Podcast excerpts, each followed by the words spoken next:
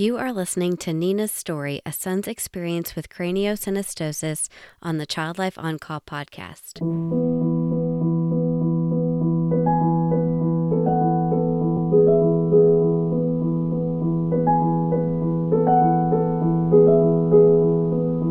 It was an experience again, like I said, I, I that, that reminded me that I don't need to always go it alone.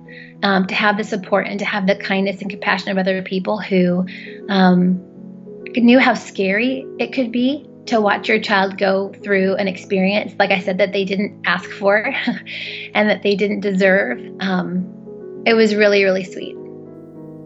Hello, Child Life On Call listeners. I'm Katie Taylor, certified child life specialist and you are listening to the first official episode of season two of the Child Life On Call podcast. You just heard from Nina, a mom who will share her story with us in just a few minutes. If you are joining this podcast community for the first time, welcome. We are so glad that you are here and hope you find whatever it is that you're searching for. If you are listening today, chances are you are a parent whose child has been through difficult experiences associated with illness, medical conditions, hospitalizations, and everything in between. If that is you, please know there is a whole community of parents who have walked in your shoes and want to share their stories so that you feel less alone. These stories and more are exactly what you will find on this podcast. We talk about everything from rare medical conditions to outpatient surgeries to long hospitalizations in the ICU and so much more. What we've learned from season one is that parents are finding, regardless of their child's diagnosis, there is something that they can relate to in each story shared in every episode of this podcast. I've also learned that many child life professionals and students are listening to this podcast, which is wonderful on so many levels. As child life specialists, we are constantly wanting to learn from the experience of patients and families that we are so honored to serve. So, thank you to all the parents who willingly and bravely share their stories. This season, we will hear from more certified child life specialists around the country to learn more about what they do and specific tips and suggestions they have for families to make enduring medical experiences a little bit easier. Make sure you are following along with this podcast on Instagram, Facebook, and Twitter. You can find it searching for Child Life on Call. And please feel free to reach out to me through direct messages on any of those avenues or through my email with any questions or comments that you have.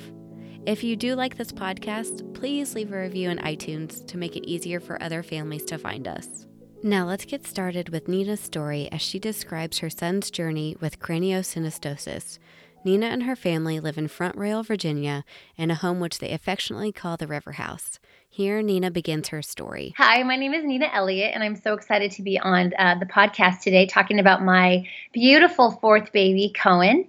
Uh, Cohen was born uh, at home. He was a home birth. I am one of those crunchy granola moms that doesn't has really not spent much time in a hospital at all. Um, in fact, uh, going back to even my own childhood, my mother was in a car accident when I was 11, and so I remember being pregnant with my first my first baby and walking into a hospital to meet the doctor, my very first doctor for my very first ultrasound, and just the smell of the hospital absolutely had uh, I experienced a visceral reaction of just dread and of heaviness and of sadness. And I was like going to my first appointment to see my first doctor with my first baby. And I just remember crying on the way home, feeling like it wasn't right. And I forced myself to go into that hospital several other times. And I said, I can't do this. And so I ended up having all my babies at home. So my experience in a hospital, just that's kind of the background I wanted to say. Um, I would call it a negative one. Um, and so fast forward, uh, fourth baby Cohen, he's born at home, and it was a beautiful birth. It was one of the easiest births um, that I have had. He um, uh, arrived in about three hours time um, couple pushes and he was out and it was great. And the midwife that was helping at the time there was two of them um, one of them was really calm and just was was was great. The other one was really high kind of high energy and kind of high strung when she saw him. And she said nina his head doesn't look right. And i was like what do you mean? And she goes he's got kind of a little ridge like a a bump on his forehead and i'm a little concerned about it and the older midwife that was there that was super calm, you know, assured her, you know, nothing was traumatic about that birth. Like he wasn't in the canal for a long time. So it didn't really make sense, but she was really concerned. So my pediatrician had come the next day for the vitamin K shot and the different things. He was born like four in the morning. So I finally got my pediatrician to come around uh, noon the next day. And she looked at it. She gave him the vitamin K shot and she just said, you know, we're going to keep an eye on this. His head does have a little bit of a ridge. Um, it doesn't seem like his birth was traumatic, but, you know, we'll, uh, we'll check it out in a couple weeks' time. So she, uh, she saw him again and that's when she referred me to an osteopathic doctor. Um, the ridge on his head was a little bit of a down the middle of his of his head. I would say it's kind of sagittal down the sagittal plane. Um, he had I would call it like a dinosaur top, where like a triceratops has like, like almost like a mohawk of the bone, if that makes sense. So and then his forehead was a little protruded. Anyways, a couple. So I went to I went to this osteopathic doctor that she referred me to and I went six times, and this man was not cheap. And he was really weird, if I could just say that. Office kind of gave me the heebie jeebies. Um, again, he was really quiet. And I remember sitting in the room with my baby. At this point, he was about two months old. And I remember asking him so many questions What are you doing? Why are you doing that? He would lay Cohen on the table and he would grab his head and he would just hold his head. He would move his hips around and then he would hold his head and he would close his eyes. And I was just very curious what the heck was going on. And he would show me the different plates in the head and how the head has all these um, there's there's several different plates. They all come together. There's a ridge down the center and then there's like a y that forms in the back. And, um, and when babies are really young these plates are um, supposed to be moldable and very shapeable because the baby's heads grow so fast the first year. And then at, at, about the age of two, those plates fuse together. And so he was like just very optimistic that he could just mold this thing back together. And he, six treatments later and several hundred dollars later, I was nursing Cohen and Katie, I looked down and I'm like, he's got a weird shaped head. I don't know what this is. And I Googled on my iPhone babies with funny shaped heads. And lo and behold, the very first picture that pops up is this little peanut shaped skull. Looked exactly like my son's very narrow head, protruded forehead. Um, and it said that, that, that it was something called craniostono, craniosynostosis. I had the hardest time saying that for like the entire time. Craniosynostosis, and it's when the sagittal plates are fused. And the beautiful thing is there was a lady's blog that was like the next thing on Google and I clicked it and it was all about her journey documented and there was a picture of her child and his head looked exactly like Cohen's and I read about her story and the very thing she said she, that he needed was surgery and my heart just sunk. So my next phone call was to my pediatrician and I went over to her place in DC and she was horrified when she saw him. She was like, "Where have you been? He's 3 months old. I haven't seen you." And what happened with the osteopathic doctor. And so she called him right away. Um, and I was like, I'm sorry, he just didn't tell me anything after my last, you know, my last treatment. He just went radio silent. I didn't know what to do. So I just went to Google. And so she was, so she literally had the surgeon on the phone within the hour. And I was scheduled to, to go to Children's Hospital in DC um, like a week later. So it all happened really fast. So, um, and then a little background my husband and I had a business. We were expanding into a new facility. There was so much going on with the expansion um, of our business, which included hiring about 40 people to add to our staff, um, moving into a building, moving equipment. It was it was absolute madness. Um, I'm also, um, I think I mentioned I'm a mom of, of four kids. I was homeschooling at the time. It just felt like, are you serious? This uh, too? So um, we went to meet the first meet the surgeon for the first time um, and i'm sitting in a hospital just dreading this whole thing uh, and um, the surgeons i think surgeons are a little different than maybe the rest of the hospital staff um, they're wonderful people and they're very smart people. Um, and I met our surgeon and he was very kind and answered all of our questions. And he measured Cohen's head and he affirmed that he had this diagnosis. He referred me out to a CAT scan, a CT scan, um, just to make sure. And um, anyways, we had this the surgery scheduled a week from that. So literally within two weeks, he would be the, on the operating table. Um, one of the things that I have learned about myself is that I don't ask for help. And one of the beautiful things about having friends that have gone through tragedies is they know how hard it is to go through a tragedy without asking for help. Um, and I'm a very independent person. And so when I mentioned to some people at my church that this was happening, um, one of my friends, who happens to be one of the pastor's uh, wives, she um, she had a son that had leukemia, and what shocked me and surprised me was the amount of people that reached out to me during the two weeks before his surgery. I had all these texts and all these things come in about people and they wanted to be there and they wanted to do all this. And and not to sound cold, but I was kind of, you know, I couldn't let this thing overwhelm me. I just couldn't. I had, it had to be in its slot. It was like, okay, Cohen's going to have his surgery, but we also have all these other things happening. Um, and, and so to have this outpouring of, of people just, um, wanting to help and wanting to give and wanting to just making sure that I was okay. It was like, well, yeah, I'm, I'm okay. It's fine. Just pray for Cohen. It'll be fine. Um, I say all that to say that I didn't know how much I needed that love and that support. I didn't know, but they knew. So fast forward the day before the surgery, and it was like all of a sudden it occurred to me that, that he's going to go under. I'm looking at my baby. At this point, he's five months old. And um, we opted for the less invasive surgery because um, at the at the six month mark, they have to go in and actually sculpt the plates of the head and it requires a blood transfusion. And, you know, I was just absolutely not going to have that. So we went for the less invasive, tried to get him into the surgery as soon as, as possible. And um, after sitting with the surgeon right before, he's asking us if we have any questions and he's explaining it again. You know, what, what are you going to do? And he's going to go in and he's going to take a bone, the middle bone out of his head. The bone that had fused together needs to go.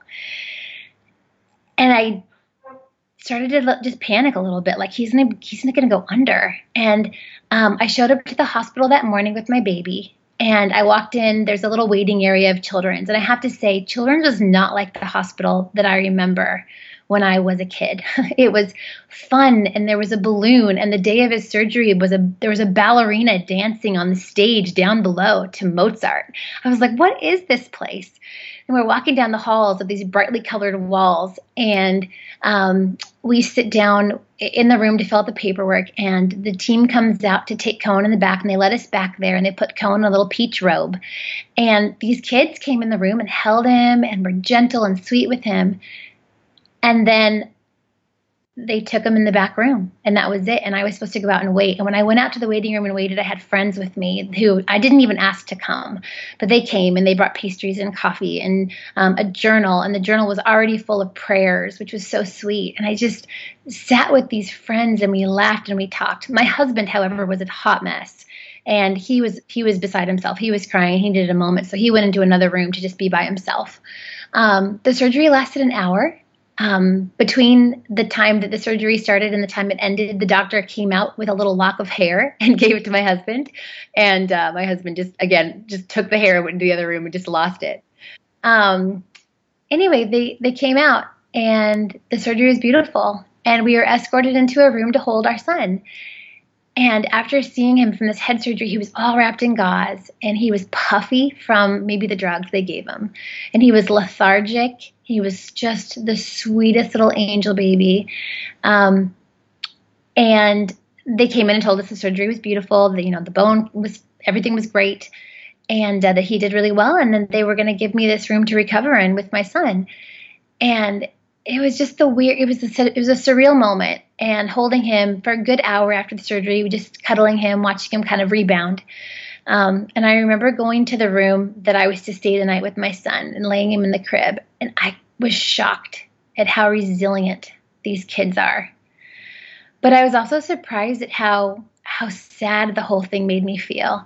Um, just sad just that anyone has to go through this that these little babies are um, born into a world and subjected to just imperfections and ordeals so so young in life like he didn't deserve this he didn't need this um, i think that I think back to that time in the hospital, and um, he was napping in the bed. And my friend, the one who'd had the child that had leukemia, she'd been in the hospital, you know, in and out for a good three years. She brought me a care package, and it was a bag full of, I mean, everything from a cushy blanket because the hospitals are freezing cold, um, to an actual bowl she bought from Target, and she bought boxed soup and magazines and lip gloss and water and hair ties and, I mean, you name it, it was in this bag. It was the care package of the world.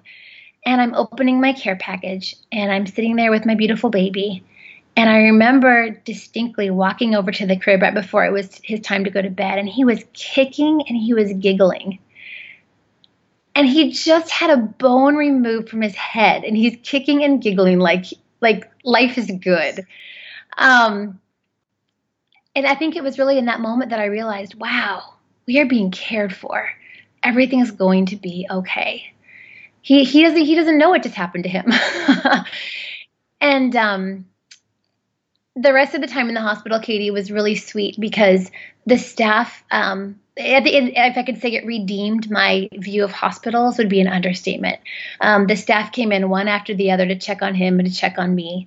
Um, the there was a woman who was a child life specialist there actually and i didn't even know this but apparently she went to my church and so she the next day that next morning when we all woke up um, bought me a lunch and just came into the room with a big bag of it was a um, it was a big salad from Sweetgreen and uh, and just hugged on us and prayed with us and then i got to take my baby home and it was just a, um it was an experience again like i said i i that, that reminded me that i don't need to always go it alone um, to have the support and to have the kindness and compassion of other people who um, knew how scary it could be to watch your child go through an experience, like I said, that they didn't ask for and that they didn't deserve. Um, it was really, really sweet. Sure, and it's it sounds like your friends being there during the actual surgery kind of helped you maybe distract yourself a little bit from it um, and kind of helped you get through it.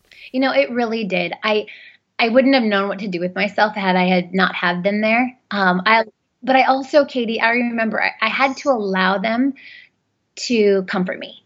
Like I had to be okay with saying like, okay, you know, I'm, I'm not doing great right now, but I also couldn't hang on to that thought. I had to let them, you know, at one point they, they took me into the lobby and we were all talking about, you know, um, our most like most embarrassing moments. And so at one point we were cracking up when we were laughing with these, you know, as my son was getting his head, um, you know, cut into. Um, I had to allow them to give me that gift, um, and I couldn't let the um, the heaviness of what was happening like take away from that, if that makes sense. Um, I want to ask, how did you talk to your other three kids about what was happening, and did they want to come to the hospital? I know it was kind of far from where you were living at the time, but how did you explain to them what was going on? Oh, sure. Yeah. My daughter at the time, she was, um, so Cohen was, yeah, she was nine at the time. Uh, and my son was seven, and my other little boy was maybe like two and a half, three, two and a half. So my daughter knew what was going on. You know, it's funny because they don't, I don't think that they really understood the gravity of what was happening. So, you know, mommy and Cohen are going to the hospital and Cohen's going to get a surgery. You know, it's their their experience of, of hospitals and surgery is probably the closest thing was when Cohen cracked his head open and got two two stitches, and they remembered it being a, a, a, fun adventure and coming home with with lollipops. And so, you know, they weren't too scared. I think that as parents, oftentimes um, you know we're being watched and we we are we don't realize you know how much our stress kind of comes off on onto our kids and how much they absorb that. And i think in some of my own distraction i didn't allow them to see the stress because i didn't allow myself to fully feel the stress around them if that makes you know sense. Sure definitely. So what was the process for the discharge? Were you kind of scared about taking this baby who just had had surgery home, or what was the process like afterward? Oh, yeah, it was so crazy. So the surgeon comes in our room at six in the morning to check on him, pulls off the, the gauze hat he was wearing. And I'm thinking, oh my gosh, his head, like, what's what am I going to see? And under it was this beautiful little, just beautifully stitched up scar, or uh, yeah, where it was stitched. And I asked him, I remember saying, Are you going to put the hat back on? He's like, No, he doesn't need it. like, what? Um, I guess just the comfort that, that they had that they were just going to do this thing and then let me take him home that day. It was a little weird. Um, you know, at one point in the middle of the day, the middle, no, the morning, he kept kicking off his monitor. And I remember saying something to the, the nurse that came in. I'm like, I'm so sorry, his monitor keeps coming off. She's like, Nina, he's fine. We're good. Like, really, not a problem. Um, so I just think that being around such such confident people that you know that things had gone so well. And the fact that they you know i felt like they kind of knew best. If they were ready to send me home i guess sure get me out of here. But uh yeah i do remember you know packing up and um i think it was like 11 o'clock. They were ready to boot us out of there. They needed the room for somebody else and they offered me the bag of diapers that was i was like thanks i'll take these home and we are on our way. Uh, it was weird. If i could just say it was just it was good. It was a good weird but it was like wait what we just did that and then I get to just go home. Sure. So, yeah. And so, uh, what was the follow up um, with, uh, or I guess after this procedure? What did you have to do? Any kind of interventions with him in his head? Oh gosh, that was actually the worst part. The surgery was the easiest part. So this all happened in April, which meant that um, uh, we were we are in DC. We live on a swamp, and we're approaching the summertime, and so we had to take him to um, a specialist. It was way the heck out there from where we lived. It was a good forty-five an hour drive. So um, we had to go to this specialist who made him this thick acrylic helmet. And these aren't these little cute head shapers that you see a lot of babies wear just, you know, torticollis from like lying down on their side or on their back too much. Like this was a this was a massive, massive like hockey helmet kind of deal where it was it was molding and shaping his head. And he had to go there every I want to say every week for the first month and then every two weeks and then, you know, kind of backed him off as his head grew. He got three helmets he had to be sized for, and these things were so hot. So this poor little baby, um, lugging him around in this big, fat, thick acrylic helmet where it's see-through and you can see just the sweat beads accumulate. Um, that was a that was that was trying. Um, I tell you, that got old really fast. He had to wear that helmet for a solid year, um, and then several months afterward. I want to say maybe 13, 14 months after the surgery. Um, and even now, his head is a little bit narrow. It didn't take the shape well. Um, we had to go to the surgeon a couple of times. And I remember my very first visit with the surgeon. Um, that wasn't fun either. You know, you, you, get shuffled into the room and you wait for, you know, an hour before they even come in and see you. And then they see you for five seconds and they just go, How's it going? You go, It's fine. They go, Okay, great. Bye. see you in six months or whatever. Um, but I remember, you know, Cohen had to have a lot of antibiotics right before the surgery. They had to give him antibiotics, and um, and my kids had never really been on antibiotics at all. And about a week after the surgery, he broke out in pretty significant um, skin rash all over his body, really, real deep red patches. And I remember being convinced it was from the antibiotics. And the, of course, the surgeon was like, "Oh, well, that's not true."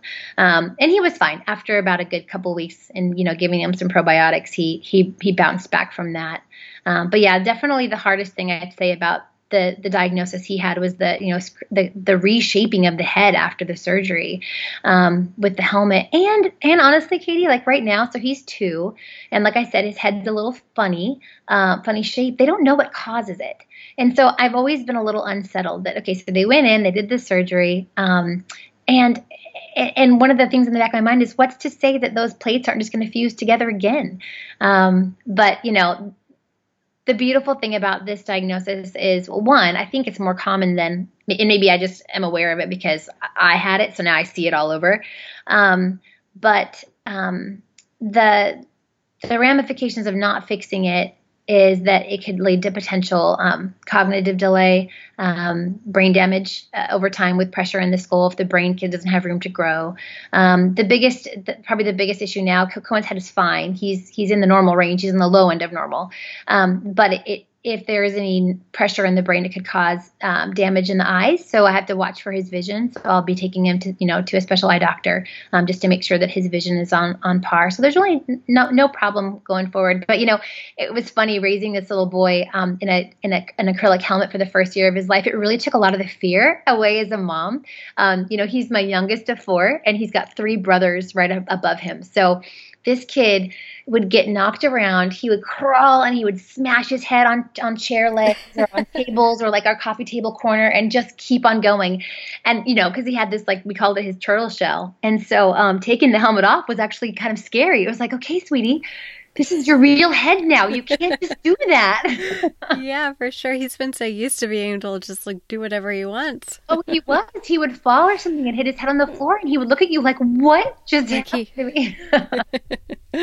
Poor thing. Oh my gosh. What would you tell a parent who's going through? I guess maybe they just find out that their child has gotten this diagnosis, and they find out that they need to have this impending surgery, and um, helmet wearing afterwards, what would you tell them?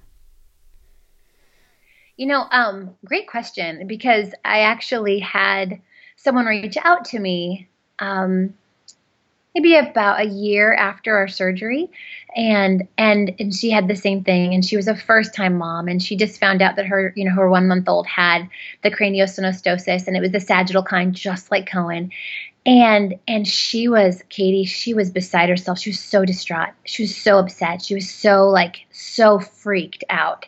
And so a friend offered you know hey i think i have a friend. I'm going to have you call her. She went through the surgery. And and you know i listened to all of her concerns and they were all valid concerns. And the the, the beautiful thing is i was able to just to let her know like everything is going to be okay. Um, these surgeons do this surgery for this baby, for this type of baby, for this age over and over and over again all day long. Like literally, that's what the. I mean, there's so many beautiful things about specialized medicine.